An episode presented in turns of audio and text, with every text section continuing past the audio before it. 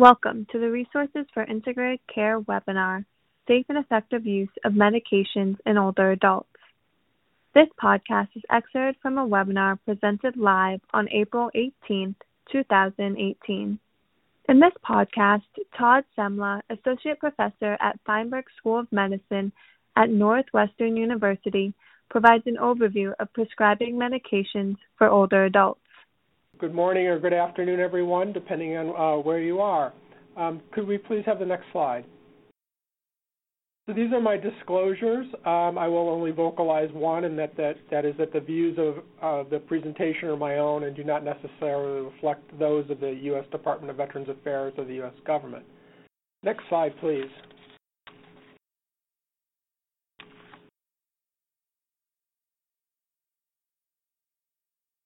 Uh, next slide.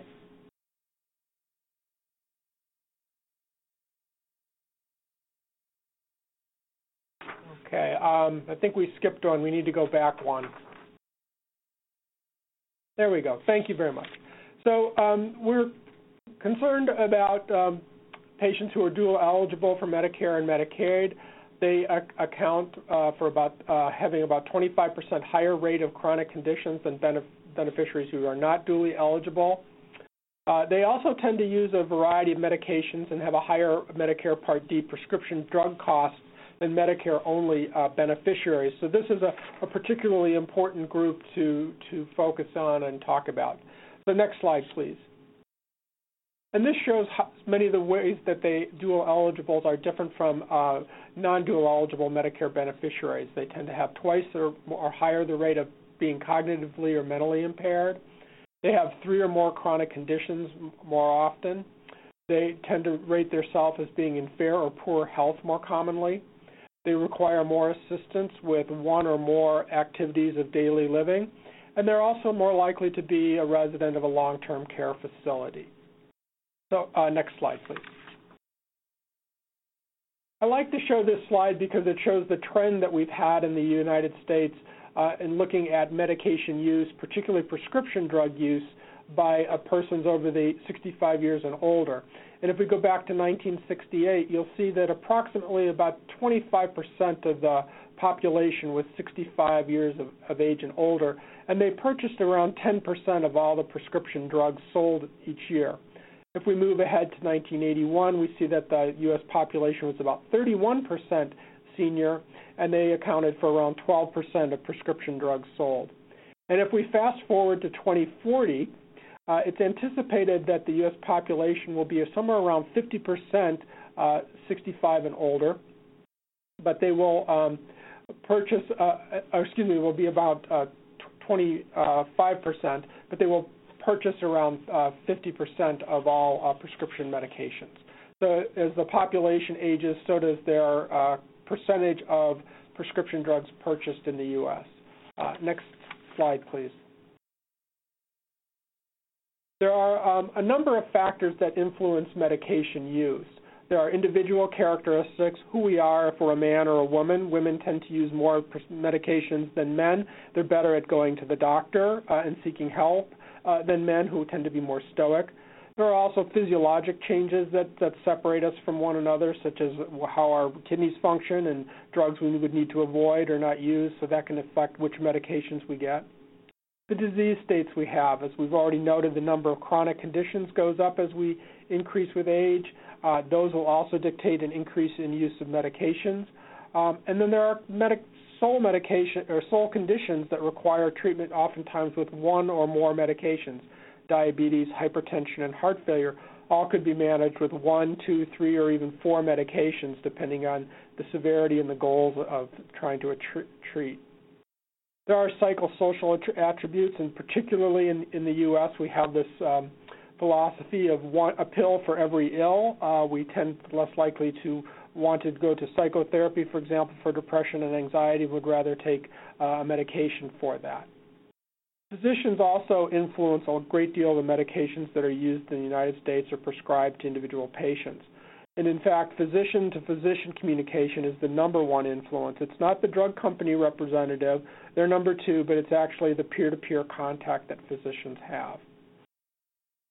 Um, advertising is also something that is extremely important in terms of how we're influenced by which medications we take. Um, this often um, has has increased greatly since the direct-to-consumer advertising has uh, has taken place in the U.S. in the past 15 or 20 years. And in fact, the pharmaceutical industry has shifted its resources more towards uh, direct-to-consumer advertising and less to uh, actual salespersons out in the um, hospitals and uh, doctors' offices. So, next slide.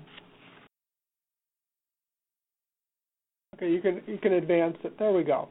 So this is a, an example, a couple examples of what we call prescribing cascades, which is something that we teach uh, physicians, pharmacists, nurses, anyone working with, with older adults and their medication to be on the lookout for. Um, and it's often referred to starting one drug to treat the side effects of another drug. This is a form of polypharmacy. So you could say that you had an older gentleman who um, has experienced some back pain, doing some work around the house, and he has uh, pulls a muscle. So he starts to take over-the-counter or uh, ibuprofen, Motrin. Um, now, Motrin has a has a renal effects, kidney effects in older adults, and it can result in an increase in blood pressure on average about five millimeters of mercury systolic blood pressure per person. So they they're taking this and they see their physician and who's kind of been watching their blood pressure because they're concerned that they may become hypertensive, and they notice that they are in fact hypertensive, and they prescribe them an antihypertensive, amlodipine. Now, amlodipine has a side effect that will cause lower extremity edema, and that's also noted the next time the person comes back because they say, "Look, doc, my blood pressure is better, but my legs are all swollen." So they give him a diuretic, furosemide, which gives the, the gentleman urinary frequency, and he has an, uh, an enlarged prostate, but had been manageable. But now he's given a medication to treat his enlarged prostate. So um, instead of perhaps being on no medications if he had gotten uh, limited treatment or something else besides ibuprofen, then he's now on, on three different medications. And even if he stops the ibuprofen, it's unlikely the other two would be or three would be stopped. So that's what we call a prescribing cascade. Another example that we're always concerned about is a, a patient who's taking medications that have anticholinergic effects. We'll talk a lot about this later in the presentation. But these medications can cause cognitive impairment or delirium, and this could be misdiagnosed as someone having dementia or and result in prescribing an anti-dementia medication such as donepezil, which is a cholinesterase inhibitor. So again, a patient's on one medication and it leads to a side effect, and they get another medication, uh, and it's likely to be a chronic medication. Next slide, please. What are the consequences of inappropriate use of, of, medication by older adults, other than leading to more medications, as we've as we've shown? Well, it's been noted that um, this increases the likelihood of death, mortality, morbidity, such as hospitalization or seeing more office visits, perhaps falls and fractures. Uh, if the medication is inappropriate, it results to that, and other adverse drug events such as delirium, as, as I've mentioned. It increases healthcare costs and utilization because of, because of these events need to be treated. There's also an increasing use in the oldest and most vulnerable adults that we see inappropriate medications uh, being uh, prescribed. And one of the concerns is that the more medications you are on, the more likely you are to be on one of these medications we consider to be inappropriate. Uh, so that's that's a, always a red flag looking at the number of medications a patient's on and, and trying to see if any of them are inappropriate. And, even though medication, inappropriate medication use is highly common, it is preventable uh, with rigorous um, monitoring of the patient's regimen and determining what, in fact, they, they need. Uh, next slide, please. Um, the latest statistics we have on inappropriate prescribing in the community is about 41% of elderly are, uh, that live in the community are prescribed at least one inappropriate medication using the 2012 uh, Beers criteria. And the NSAIDs are nonsteroidal anti-inflammatory drugs like Motrin or ibuprofen, I, I mentioned earlier, accounted for 10% of, of this inappropriate use. And then benzodiazepines, which would be drugs like Valium, uh, accounted for another 9%. Next slide, please.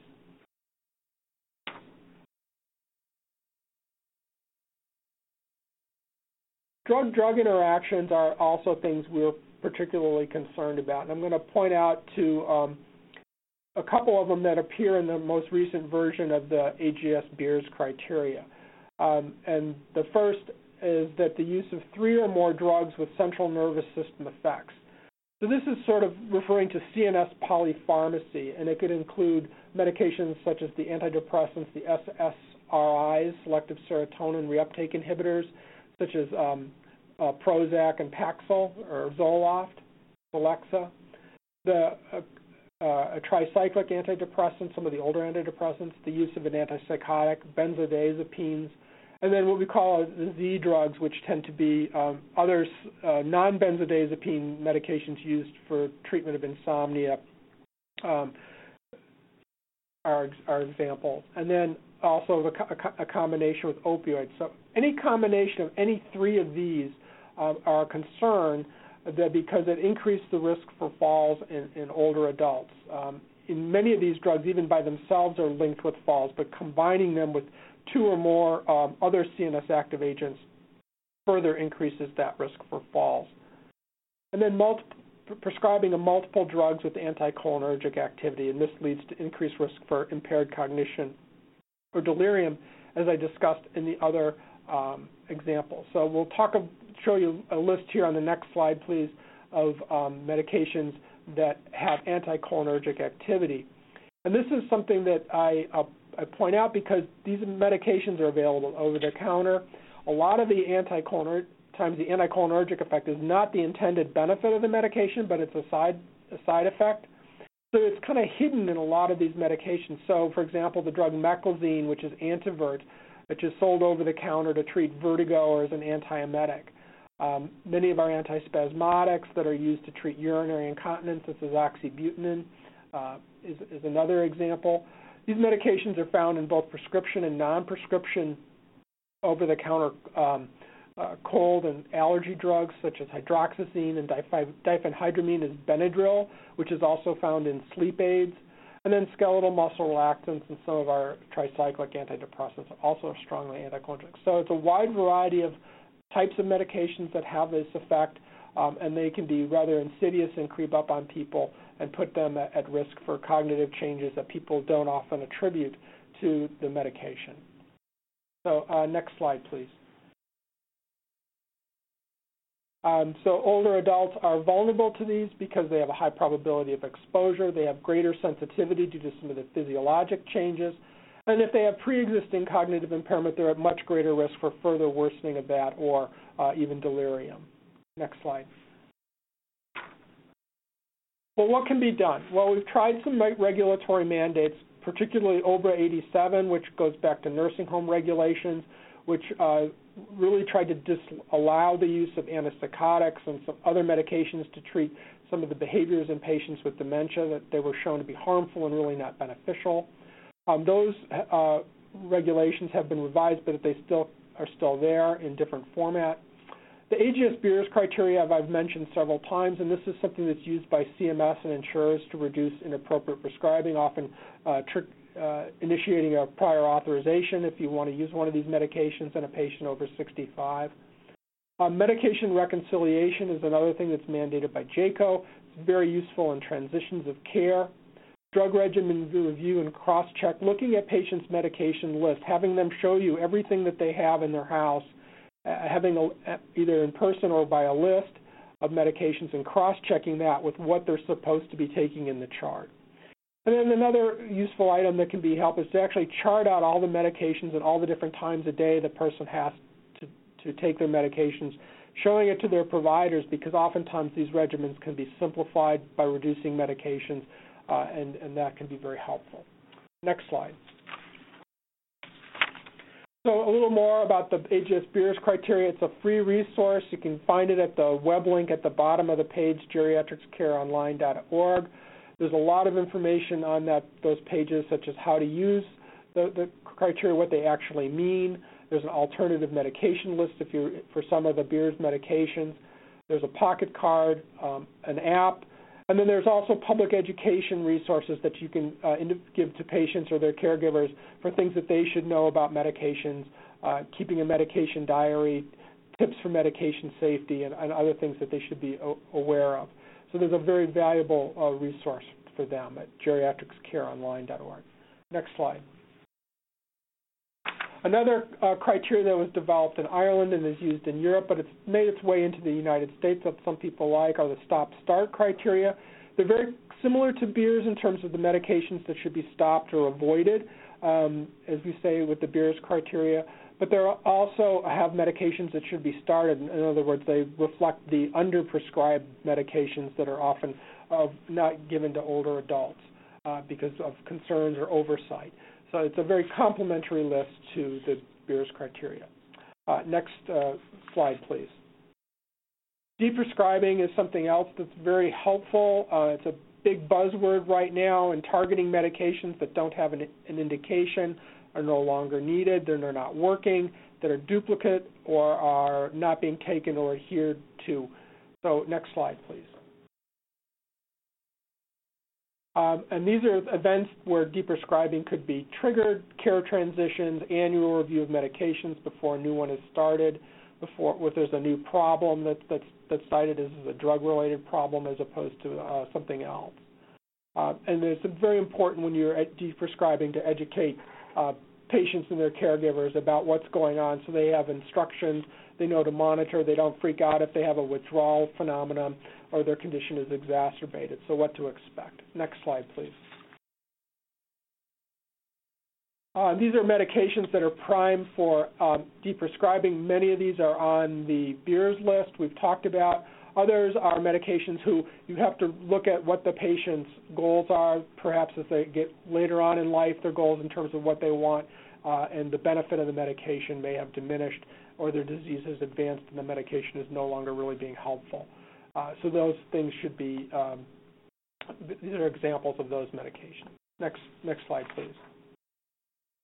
So as I said, de- the deprescribing.org, it's out of uh, the University of uh, Toronto, I believe, and there it's all free resources. There's wonderful algorithms for providers, and there's also brochures and things for individuals to to get more involved. Okay, next slide.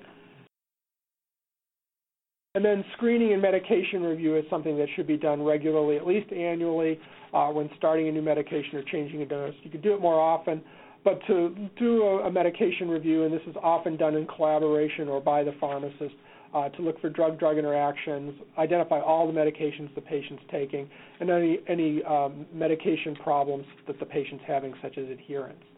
Next slide. And this is a summary slide that shows how deprescribing adverse events and drugs to avoid all kind of overlap. It, it, this is all kind of a continuum in my mind. You see the same things popping up over and over again. So these are the things we really want to be focusing on, and these are the tools and ways we can we can focus on them. Okay, next slide. And then finally, the seven features of unnecessary excessive drug use that I like people to kind of walk around with in their head there's no apparent indication for the medication, it's got to be questioned. If it's a duplicate medication, has the same effects as another medication, why are they both on being used? Does it interact with other medications which may decrease their effectiveness or enhance a side effect that, that's dangerous to the patient? Is the medication really contraindicated to that person? Is the dosage inappropriate, too low, too high? Is it one drug to treat the adverse effects of another drug? And if you stop this medication, is there likely to be improvement following discontinuation? That's a really good sign that the medication probably is being harmful and not helpful. And then the last slide, please. I always like to close with this quote from 1990 from a mentor of mine, Ron Stewart, who said the trend of multiple drug use by elderly people will likely increase in the future as a result of an increasing burden of chronic disease and success of researchers who develop new drugs. He is very correct. I could reissue this statement in 2018 and it would be correct in another 30 years, I'm afraid. Thank you for listening. This podcast is presented by the Lewin Group and is supported through the Medicare Medicaid Coordination Office at the Centers for Medicare and Medicaid Services. MMCO is dedicated to helping beneficiaries enrolled in Medicare and Medicaid have access to seamless, high quality healthcare that includes the full range of covered services in both programs. To support providers in their efforts to deliver more integrated, coordinated care, MMCO is developing technical assistance and actionable tools based on successful innovations in care models. To learn more about our current efforts and resources, please visit our website or follow us on Twitter for more details. Our Twitter handle is at integrate underscore care.